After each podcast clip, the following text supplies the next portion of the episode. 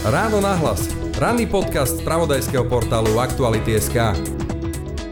Český prezident Petr Pavel naznačuje, že európske štáty musia lepšie monitorovať aktivity ruských občanov. Na Slovensku sa pritom darí aj niekoľkým Rusom, ktorí v iných krajinách čelili podozreniam, alebo im z bezpečnostných dôvodov nebol poskytnutý pobyt. Dnes si preberieme konkrétne prípady dvoch takýchto ruských občanov s podozrivými aktivitami na východnom Slovensku. Bezpečnostného analytika sa pýtame, či naozaj treba sledovať všetkých ruských emigrantov a viceprezident policajného zboru nám odpovie, či sa to vôbec dá. Príjemné počúvanie vám želá Peter Hanák. Počúvate podcast Ráno na hlas. Český prezident Petr Pavel poskytol v rozhovore pre rádio Slobodná Európa takéto stanovisko. When uh, there is an ongoing war, Uh, the security measures uh, related uh, to Russian nationals. Keď je tu prebiehajúca vojna, bezpečnostné opatrenia ohľadom ruských občanov by mali byť prísnejšie. Všetci Rusi žijúci na západe by mali byť monitorovaní viac ako v minulosti, pretože sú to občania štátu, ktorý vedie agresívnu vojnu. I can be sorry for these people, but At the same time, uh, when we look back, when uh, the Second World War started, Mrzí ma to, ale ak sa pozrieme do minulosti, tak počas druhej svetovej vojny bola japonská populácia v Spojených štátoch tiež pod striktným dohľadom. Myslím tým, že by mali byť pod dohľadom bezpečnostných služieb. Slova o monitoringu všetkých ruských občanov a porovnanie s Japoncami vyvolali prudké reakcie a český prezident tak svoje výroky mierne korigoval, najprv cez hovorkyňu a potom aj v televízii CNN Prima News v programe Partie Terézie Tománkové. Tu je časť tohto rozhovoru. Zvuk používame na základe súhlasu televízie CNN Prima News. No to, že se jich ujala ruská propaganda, to samozřejmě nepřekvapí. Na druhou stranu eh, ten výrok rozhodně nezazněl eh, jako schvalování nebo dokonce návrh, že bychom měli jít stejnou cestou. Eh, ten zazněl pouze jako historický kontext, že opatření, restriktivní opatření proti národním příslušníkům země, která vede válku, tady už v minulosti byla aniž bych jakkoliv chtěl eh, naznačovat, že s opatřeními, která byla podniknuta proti Japoncům ve Spojených státech za druhé světové války, byla něčím, eh, s čím bych souhlasil. To ale, eh, co jsem řekl, že bychom měli dělat, zatím si naprosto stojím, protože když si jenom dáme dohromady fakta, Rusko objektivně je zemí, která vede agresivní válku. Je zemí, která otevřeně popírá platnost mezinárodních pravidel a práva je zemí, která eh, nás označuje za svého nepřítele.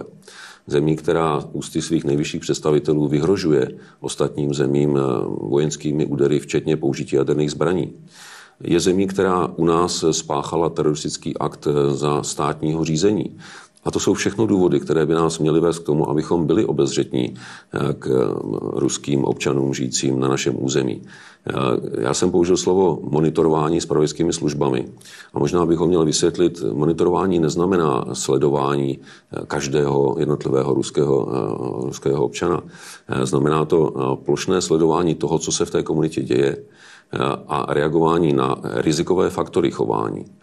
Protože to je opatření, které má za cíl sledovat bezpečnost našich občanů, aby se vrbětice nebo něco takového neopakovaly. Navíc je potřeba říci, že eh, v ruské komunitě, které žijí v zahraničí, jsou lidé, kteří sice nesouhlasí třeba s prezidentem Putinem, ale zároveň podporují válku na Ukrajině. Eh, jsou součástí ruské propagandy. Vezme si, vezměme si našeho hokejistu Jaškina a situaci kolem něho. Eh, pokud se tito lidé přihlásí k podpoře agresivní války na Ukrajině, no tak eh, chtě nechtě se stávají součástí ruské propagandy a z naší strany by bylo velice nezodpovědné, kdybychom eh, jejich aktivity nesledovali. Oslovil som aj bezpečnostného analytika Viktora Brainera. Základná myšlienka prezidenta Pavla by sa v princípe nemala vymykať zo štandardného postupu spravodajských služieb, do ktorých kompetencie patrí monitoring komunít, v ktorých môžu potenciálne identifikovať hrozbu pre bezpečnosť krajiny. V našich zemepisných šírkach by to boli napríklad polovojenské skupiny či radikálne náboženské spolky. Jednoducho tam, kde môže radikalizácia alebo priame spravodajské pôsobenie zahraničných služieb ohroziť záujmy krajiny. Toto učebnicovo patrí do portfólia práce spravodajských služieb. Pavel chápe ďaleko siahle dôsledky brutálnej ruskej agresie na Ukrajine a preto aj zdôrazňuje, že by sme si mali uvedomiť kontext jeho výrokov. Veľmi správne hovorí, že najvyšší predstavitelia Ruska nielen vedú nevyprovokovanú vojnu na Ukrajine, ale nám ostatným sa vyhrážajú odvetnými opatreniami vojenskou silou a dokonca aj použitím jadrových zbraní. Pripomeňme si, že rúskí špióni v Českej republike nedávno spáchali teroristický čin vo Vrbieticích. Väčšina Rusov ešte stále podporuje prezidenta Putina, agresiu proti Ukrajine a dokonca aj útoky proti civilným cieľom. Ale nie sú práve ruskí emigranti často odporcami vojny? Viktor Breiner vysvetľuje, že jednoducho sú tu objektívne riziká. Kým je mimoriadne dôležité nejakým spôsobom neperzekuovať legitímnu emigráciu z Ruska, je rovnako dôležité si uvedomiť, že práve Rusko je krajina, ktorá používa takéto hybridné taktiky, aby dosiahlo svojich vyšších politických cieľov. Čo môže ruská emigrácia respektíve diaspora robiť? Zhromažďovať informácie. Jednotlivci v diasporách by mohli byť požiadaní alebo donútení poskytnúť informácie o politickom, ekonomickom a sociálnom prostredí krajiny, v ktorom žijú. To môže zahrňať informácie o priemysle, vojenských operáciách, ktoré môžu byť prospešné pre rúsky štátny záujem. Dezinformačné kampane. Členovia ruskej diaspory môžu byť použití na šírenie dezinformácií alebo propagandy. Môže sa to robiť prostredníctvom sociálnych sietí, miestnych komunitných stretnutí alebo iných fóriem komunikácie môžu vyvíjať politický vplyv. Diaspora môže byť využitá na vyvíjanie politického tlaku v hostiteľskej krajine, môže to zahrňať lobovanie za politiky, ktoré sú priaznivé pre Rusko, až po podporu proruských kandidátov v parlamentných voľbách. Ekonomický vplyv. Rúskí obchodníci môžu byť ovplyvnení alebo donútení investovať do projektov alebo sektorov prospešných pre ruské štátne záujmy – No v neposlednom rade je to nábor agentov, respektíve spravodajských spolupracovníkov. Diaspora alebo e, ruský exil by mohol slúžiť práve ako náborová pôda pre špionov alebo spravodajských spolupracovníkov. Na Slovensku sú pritom ruskí občania, ktorých si bezpečnostné zložky či investigatívni novinári v iných európskych krajinách všimli a podozrievali ich aj z potenciálne kriminálneho správania. U nás sa im však darí. Upozornil na to vo svojom včerajšom článku pre Aktuality SK náš reportér v regióne Tatier Marek Nemec. Ahoj. Sme spojení cez štúdio, tak dúfam, že bude dobrý zvuk. Ty si napísal článok na Aktuality, ktorý hovorí o zvláštnom správaní sa jedného ruského občana na Slovensku. Vieš to vysvetliť, že o čo tam vlastne išlo? On, on tam kúpil podiel vo firme, ktorá vlastní hotel, štvorhviezdičkový hotel a minulého roku uprostred leta sa tak rozhodol, že skrátka ten hotel zatvorí a všetkých zamestnancov prepustí. Zamestnanci mi tvrdili po rozhovor, ktoré som s nimi viedol, že jeho jediným ako keby účelom vlastnenia hotela a firmy bolo to, aby na Slovensku získal trvalý pobyt a keď to dosiahol, tak hotel, hotel nechal zavrieť, ľudí prepustiť a viac sa o to ne, nezaujímal. Ja som sa v tom článku dočítal, že on vlastne ten hotel ale vlastnil už od roku 2015, zatvoril ho až teraz a že on sám to vysvetľuje tým, že tam bola strata. Áno, podiel vo firme kúpil od e, iného ruského občana v roku 2015. Postupom času ho od iných spoločníkov navýšil až na 80 Reálne, reálne na Slovensko nechodil, začal chodiť e, až v roku 2018. No a v roku 2019 bol hotel zatvorený, pretože e, v ňom prebiehala čiastočná rekonštrukcia a dostavba keďže je to štvorhviezdičkový hotel, tak e, nemôže, nemôže bežať aj prevádzka hotela, aj nejaké, nejaké práce stavebné, takže hotel bol zatvorený. Následne prišla pandémia koronavírusu, ktorá dala nielen tomuto hotelu, ale všetkým ubytovacím reštauračným zariadeniam na Slovensku ťažkú ranu. Takže toto asi rozoberať nemusíme, takže sa prehúpneme do roku 2022, kedy, kedy k 31. júlu hotel zatvoril, zamestnancov prepustil. Takže logiku by dávalo, aby e, vlastne tú stratu z tých pandemických rokov teraz doháňal, ale on napriek tomu teda všetkých prepustil a e, ty píšeš v tom článku, že ich prepustil s takým veľmi zvláštnym vysvetlením, že teraz už nepotrebuje, aby tá firma vyzerala funkčná, pretože už má zariadené občianstvo. Vieme my vlastne, prečo si tento ruský občan na Slovensku potreboval vybavovať, a teraz neviem, či trvalý pobyt alebo občianstvo oprav má? To neviem, lebo toto mi, toto mi v, odpovedi, v odpovedi nepovedal, alebo teda nenapísal. Môžeme sa len domnievať, že prečo, prečo potrebuje občianstvo ešte inej krajiny ako, ako Ruskej federácie. Možno tam má nejaké problémy, možno nie, to sa môžeme len domnievať. No a ty tam píšeš, že to nie je hociaký ruský občan samozrejme, že to je človek, ktorý pôsobil v nejakej fínskej spoločnosti, vo fínskej spoločnosti s nejakou účasťou vlády a z tej fínskej spoločnosti zmizli nejaké peniaze a objavili sa práve na nejakých ruských účtoch a tento človek má teda nejaké, dokonca si tam napísal, že ide o podozrenie sprania špinavých peňazí, čiže je podozrenie, že on reálne prepral tie peniaze, napríklad aj cez ten hotel pod Tatrami? Je to dosť možné, alebo je to pravdepodobné, ale treba povedať, že nikdy, alebo neviem o tom, že by bol niekedy niekde vyšetrovaný, dajme tomu policiou alebo prokuratúrou.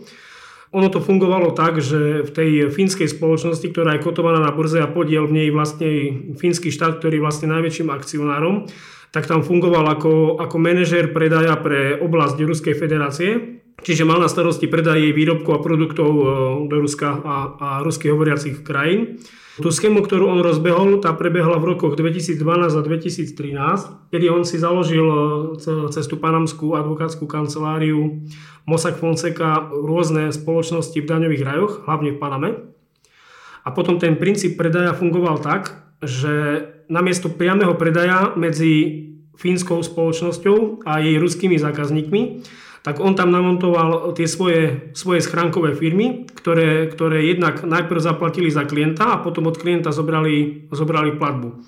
A takýmto ako keby kolotočom s ďalším predajom týchto výrobkov sa cena navyšovala a stále to predával nejakým spoločnostiam, ktoré už neboli priamo v Rusku, ale napríklad vo Švedsku alebo aj niekde inde, napríklad v Británii.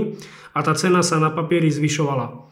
Čiže reálne, čo napríklad stálo, vymýšľam, teraz poviem príklad imaginárny, no, čo stálo 100 tisíc, na konci fakturácie stálo 600 tisíc, čiže koncový kupujúci zaplatil 600, do fínskej spoločnosti, ktorá produkty vyrobila, prišla tá cena 100 a ten rozdiel tých 500 tisíc, v tomto imaginárnom prípade, zinkasoval práve, práve on. Na svoj účet vo švajčiarskej banke, ktorý ale vlastnila panamská offshoreová spoločnosť, ktorej bol on koncovým užívateľom výhod. Spomenul si tú kauzu Panama Papers, kde aj píšeš o tom, že on sa tam tiež objavuje, pretože vlastne malo ísť o pranie špinavých peňazí cez tú firmu eh, známu z kauzy Panama Papers eh, a že dokonca fínsky eh, novinári odhalili práve tento vzorec. Čiže práve vďaka Panama Papers, tomu úniku známemu z roku 2016, my vlastne vieme, že tento človek, ktorý stále vlastní ten teraz už zatvorený hotel pod Tatrami, je nejaký e, veľmi podozrivý z, z týchto, povedzme, nelegálnych aktivít.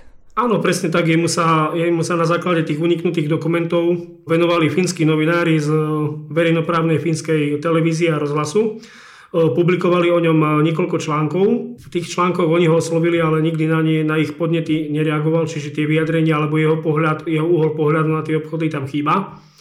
Oni to práve konzultovali s manažerom bezpečnosti tej fínskej spoločnosti, ktorý na základe interného auditu to vyhodnotil tak, že tie, tie operácie finančné boli veľmi rizikové a že narušili nejaký etický kódex tej spoločnosti, čiže oni sa potom rozhodli, že ho prepustia a spoluprácu s ním ukončia. Čo je ešte zaujímavé, tak pre tú firmu z Fínska pracoval aj jeho otec Viktor, ktorý bol predtým v diplomatických službách Ruskej federácie. Áno, čiže zjavne to nie sú nejakí radoví občania e, Ruska. No, dôležitá otázka. Český prezident sa nedávno vyjadril, že treba monitorovať e, aktivity ruských občanov. E, on to myslel v Česku, ale možno aj v širšej Európskej únii. Toto je jeden z prípadov, kedy sa zdá, že naše bezpečnostné zložky tohto človeka nezmonitorovali a jeho aktivity, ako napríklad podozrenie z špinavých peňazí. Na to sa teda prišlo vďaka Panama Papers a novinárom. E, čiže máš aj ty tento dojem, že tu sa niečo dialo tam v Lučivnej, u vás pod Tatrami, jednoducho mimo dohľadu nejakých našich bezpečnostných zložiek? Tak pokiaľ mám informácie, tak bezpečnostné zložky ho preverili, ale nevyhodnotili ho ako riziko, čo je aspoň z môjho pohľadu trochu zvláštne, pretože mám tu ešte jednu tému, na ktorej pracujem a keď to porovnám, tak v oboch prípadoch ide o občana Ruskej federácie. Jeden svoje aktivity sústredil v Prahe, tiež dlhodobo, a takisto sa objavil v jednej veľkej finančnej celosvetovej kauze, kde cez jeho firmy sa prepralo zhruba pol miliardy eur. Tie peniaze pochádzali, pochádzali z nejasných zdrojov v Rusku a on ich vlastne zlegalizoval a pustil do finančného obehu na západe. Tam môžem povedať, že české orgány v jeho prípade ho vyhodnotili ako bezpečnostné riziko a jemu pobyt v Českej republike nepredlžili. Ale čo je zaujímavé, tak tento, tento pán, podnikateľ e, z Kaliningradu, vlastní, e, vlastní také, nazvime to vinicu alebo vinárstvo v slovenskom Tokaji. Takže je to veľmi zaujímavé, že Slovákom to nevadí, alebo ho nevyhodnocujú ako riziko, ale v Česku ho ako riziko vyhodnotili a pobyt mu neudelili. Čo vidíme aj na tomto prípade konkrétnom eh, u majiteľa hotela v Lučivnej, že je to v podstate rovnaký postup. Vieš povedať aj niečo konkrétnejšie o tom prípade toho eh, teda druhého Rusa, ktorého si spomenul, toho majiteľa vinárstva v Tokaji, že o čo ide, o aké vinárstvo, um, prečo ten človek je vlastne podozrivý, lebo spomenul si teda, že prepral nejaké peniaze, tak eh, bol niekde trestne stíhaný, je to dokázané, alebo je to stále v rovine podozrenia? Tá kauza dopadla tak, bola ukončená asi pred dvomi rokmi na súdoch, lebo pustili sa do toho americké vyšetrovacie úrady. Eh, väčšina tých transakcií sa odohrala v Európe, v rôznych krajinách. Napríklad aj v Grécku, kde, kde bol, bol ten hlavný organizátor aj odsúdený. Tento pán z Prahy a teraz zo slovenského Tokaja, tam bol na súde tiež, ale bol iba ako svedok, čiže jeho aktivity neboli vyhodnotené ako trestne postihnutelné, čiže on tam figuroval vyslovene ako svedok. Tvrdil na súde, že, že nevedel o tom, že perie niekomu špinavé peniaze, že tie transakcie sa tvárili ako, ako legálne, čo on aj odmietal, že by jeho firma robila nejaké nelegálne veci. Napriek tomu ale české úrady usudili, že predstavuje bezpečnostné riziko a pobyt v krajine mu skrátka nepredlžili. To je ako novinka zo začiatku tohto roka. Zatiaľ ho ako nechcem menovať konkrétne, pretože zatiaľ som ho neoslovil. Stále čakám na kontakt s ním, takže venujem sa tomu ako téme, čiže určite budem o tom publikovať článok. No a na Tokaji tiež nechcem spomínať, že v ktorej konkrétnej oblasti, ale je to v jednej z top slovenských lokalit Tokaja. Z tohto, čo vidíš, e, máš dojem, že tie slovenské bezpečnostné e, orgány sú nejakým spôsobom deravé, alebo len nevenujú pozornosť tomu, čomu by mali, alebo čím si to vysvetľuje, že sa nám tu dejú, nechcem povedať nelegálne aktivity, lebo to nie je dokázané, ale aktivity, ktoré vyzerajú ako nelegálne a vlastne v Česku to je problém a u nás tí ľudia bežne normálne podnikajú. Tak zo skúseností z minulosti, alebo tie prípady, ktoré sú už známe, tak e, ja, ja osobne si myslím, že, že ide o istú mieru korupcie, že slovenské úrady alebo úradníci sú dosť liknaví, vedia ich presvedčiť rôzne bočné vplyvy a nedodržujú sa vždy tie zákony, ktoré tu máme, pretože myslím si, že zákony máme dobre, len slovenské úrady netrvajú na tom, aby sa dodržiavali úplne striktne alebo, nie, alebo úplne tak akože prísne a tie prípady sa tak ani neposudzujú. Ďalšia vec je, že východ Slovenska je naozaj špecifický. Ďalej by som to asi nerozvádzal. Skrátka tam ten pohľad na, na východ Európy alebo na Rusko je skôr taký, že ľudia tomu fandia, ten systém mali radi, vedeli ho zneužívať a profitovať na ňom, takže oni, oni veľmi to potieranie korupcie alebo nejaké dodržiavanie zákonov nepotrebujú. Na to, či slovenské orgány nie sú príliš laxné, som sa pýtal v relácii na rovinu prvého viceprezidenta policajného zboru Branka Kiša. Celý tento rozhovor, ktorý bol primárne o domácom násilí a prípade Borisa Kolára, nájdete na webe Aktuality.sk. A určite nepristupujeme laxne, vždy robíme previerku každej osoby, ktorá, ktorá chce mať štátne občianstvo Slovenskej republiky. Tie konkrétne prípady samozrejme, že ma budú zaujímať a budeme previerovať, ako sa tieto osoby dostali k tomuto štátnemu občianstvu. A neviem, ak tomu viac povedať, lebo nemám informácie, ale vo všeobecnosti robíme previerky. Ak sa stala nejaká chyba niekde v tom tom koliečku zháňania tých informácií a niektorá zložka, či už policia alebo tajné služby tú informáciu nedodala, a tie konkrétne orgány no, nedisponovali, tak je to chyba toho systému. Môže tam byť aj individuálne zlyhanie, ale, ale budem rád, keď mi tie mená dáte a pozrieme sa na to. Áno, tam v jednom prípade išlo, myslím, o pobyt, e, nie o občianstvo. E, v takýchto prípadoch, kto to má na starosti? Kto to reálne preveruje? Je to policia a ten orgán, ktorý vlastne je požiadaný o povolenie e, na pobyt, alebo napríklad tajná služba má riešiť takéto prípady? Je to súčinnosť zložiek, štátnych zložiek, nazvime to tak, nechcem byť konkrétny, ktorá preveruje, preveruje skutočnosti podstatné pre vydania či už nejakého pobytu tej osobe, alebo štátneho občianstva. Čiže je to súbor, súbor štátnych orgánov. Dá sa to vôbec e, niečo také, ako e, spomenul prezident Pavel, že monitorovať všetkých? E, lebo už sme o tom hovorili, keď Robert Fico sa vtedy zastrájal, že bude monitorovať všetky moslimské komunity na Slovensku. Dá sa vôbec niečo také monitorovať všetkých ruských emigrantov, ktorí prídu na naše územie? Monitorovať všetkých, ktorí prídu na územie Slovenskej republiky, samozrejme nie je možné. Toto nedokážu ani policajné zbory vo Francúzsku, v Nemecku, v Rakúsku, ani v Českej republike. Policajný zbor samozrejme vyhodnocuje tie osoby, ktoré prichádzajú. Ak má tú informáciu, že táto osoba je podozrivá z nejakej trestnej činnosti alebo prišla na územie Slovenskej republiky páchať trestnú činnosť, tak samozrejme je v záujme policajného zboru. Čiže no, neviete ale, monitorovať všetkých, teda povedzme tisícky ľudí, ale viete monitorovať konkrétnych podozrivých. Áno, konkrétnu osobu. Samozrejme máme určité kapacity, ktoré keď sa naplnia, tak, tak e, sme skončili, poviem to tak, ale nemôžeme monitorovať každého, to je nemožné, nerobí to žiadny štát na svete. No a záverečné slovo má opäť Viktor Breiner. Pýtal som sa ho napríklad, do akej miery sú slova českého prezidenta Petra Pavla iné, ako keď Robert Fico strašil migrantmi a vyzýval na celoplošný monitoring všetkých moslimov. Pravda, že nehovoríme o plošnom monitoringu nejakej komunity, aj keď v digitálnom svete sa to technicky dá pomerne jednoducho urobiť. Tomu protivník ale prirodzene prispôsobuje aj svoju operatívu a nie všetko sa dá odpočúvať. Služby potrebujú mať informácie priamo z prostredia daných komunít, kde následne identifikujú potenciálne problematické záujmové osoby a s tými ďalej pracujú. Rozdiel medzi strašením Roberta Fica moslimskými komunitami niekoľko rokov dozadu a výrokom Petra Pavla treba vnímať v kontexte. Pri týchto diskusiách je práve kontext, ktorý definuje úplne všetko. Z otvorených zdrojov vieme s vysokou mierou pravdepodobnosti povedať, že Slovenská republika nebola nikdy cieľom teroristického útoku islamských radikálov či jeho plánovania, tak ako tomu bolo v niektorých krajinách západnej Európy. Na druhej strane Rusko na Slovensku vedie už viac ako dekádu vplyvové informačné operácie, ktoré sú súčasťou jeho vojenského ťaženia a plánujú ich ruskí vojaci a spravodajci. U nás sa vydávajú za tzv. alternatívne médiá a aktivistov.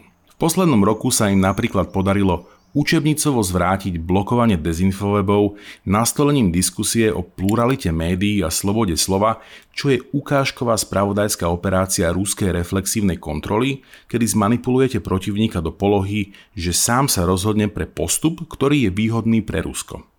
Baltické krajiny tieto weby jednoducho vypli, lebo pochopili, že sú súčasťou vojenských operácií. Toto je kontext, v ktorom sa Slovensko a Česko vo vzťahu s Ruskom nachádzajú. Nejde o pomyselnú hrozbu, ale veľmi reálnu. Že zvýšený dôraz na bezpečnosť, ktorá začína dobre informovanými bezpečnostnými zložkami štátu je na mieste, no tak to je naozaj to najmenej, čo by sme mali vedieť povedať. Počúvate podcast Ráno na hlas. To je na dnes všetko. Počúvajte aj ďalšie naše podcasty. Upozorňujem špeciálne na naše víkendové podcastové série, Podcast Telo, ktorý nájdete exkluzívne iba v službe Aktuality navyše, vo svojej štvrtej epizóde hovorí o tom, prečo ľudia komentovali postavu prezidentky Zuzany Čaputovej a nie jej mužských kolegov v slovenskej politike ale prináša aj pohľady odborníkov na to, či sú ľudia s miernou nadváhou zdravší ako modelky a ako vznikajú vzory krásy v médiách. Druhý z našich nových podcastových projektov, ktorý tiež vychádza v nedeľu, sa volá Banánové deti a mapuje komunitu Vietnamcov na Slovensku. Tento týždeň sa bude venovať zmiešaným partnerským vzťahom Slovákov a Vietnamcov. Prajem príjemné počúvanie. Na dnešnej epizóde podcastu Ráno na hlas sa podielali Zoroslav Poliak a Adam Obšitník. Pozdravuje vás Peter Hanák. Všetky podcasty z pravodajského portálu Aktuality.sk nájdete na Spotify a v ďalších podcastových aplikáciách.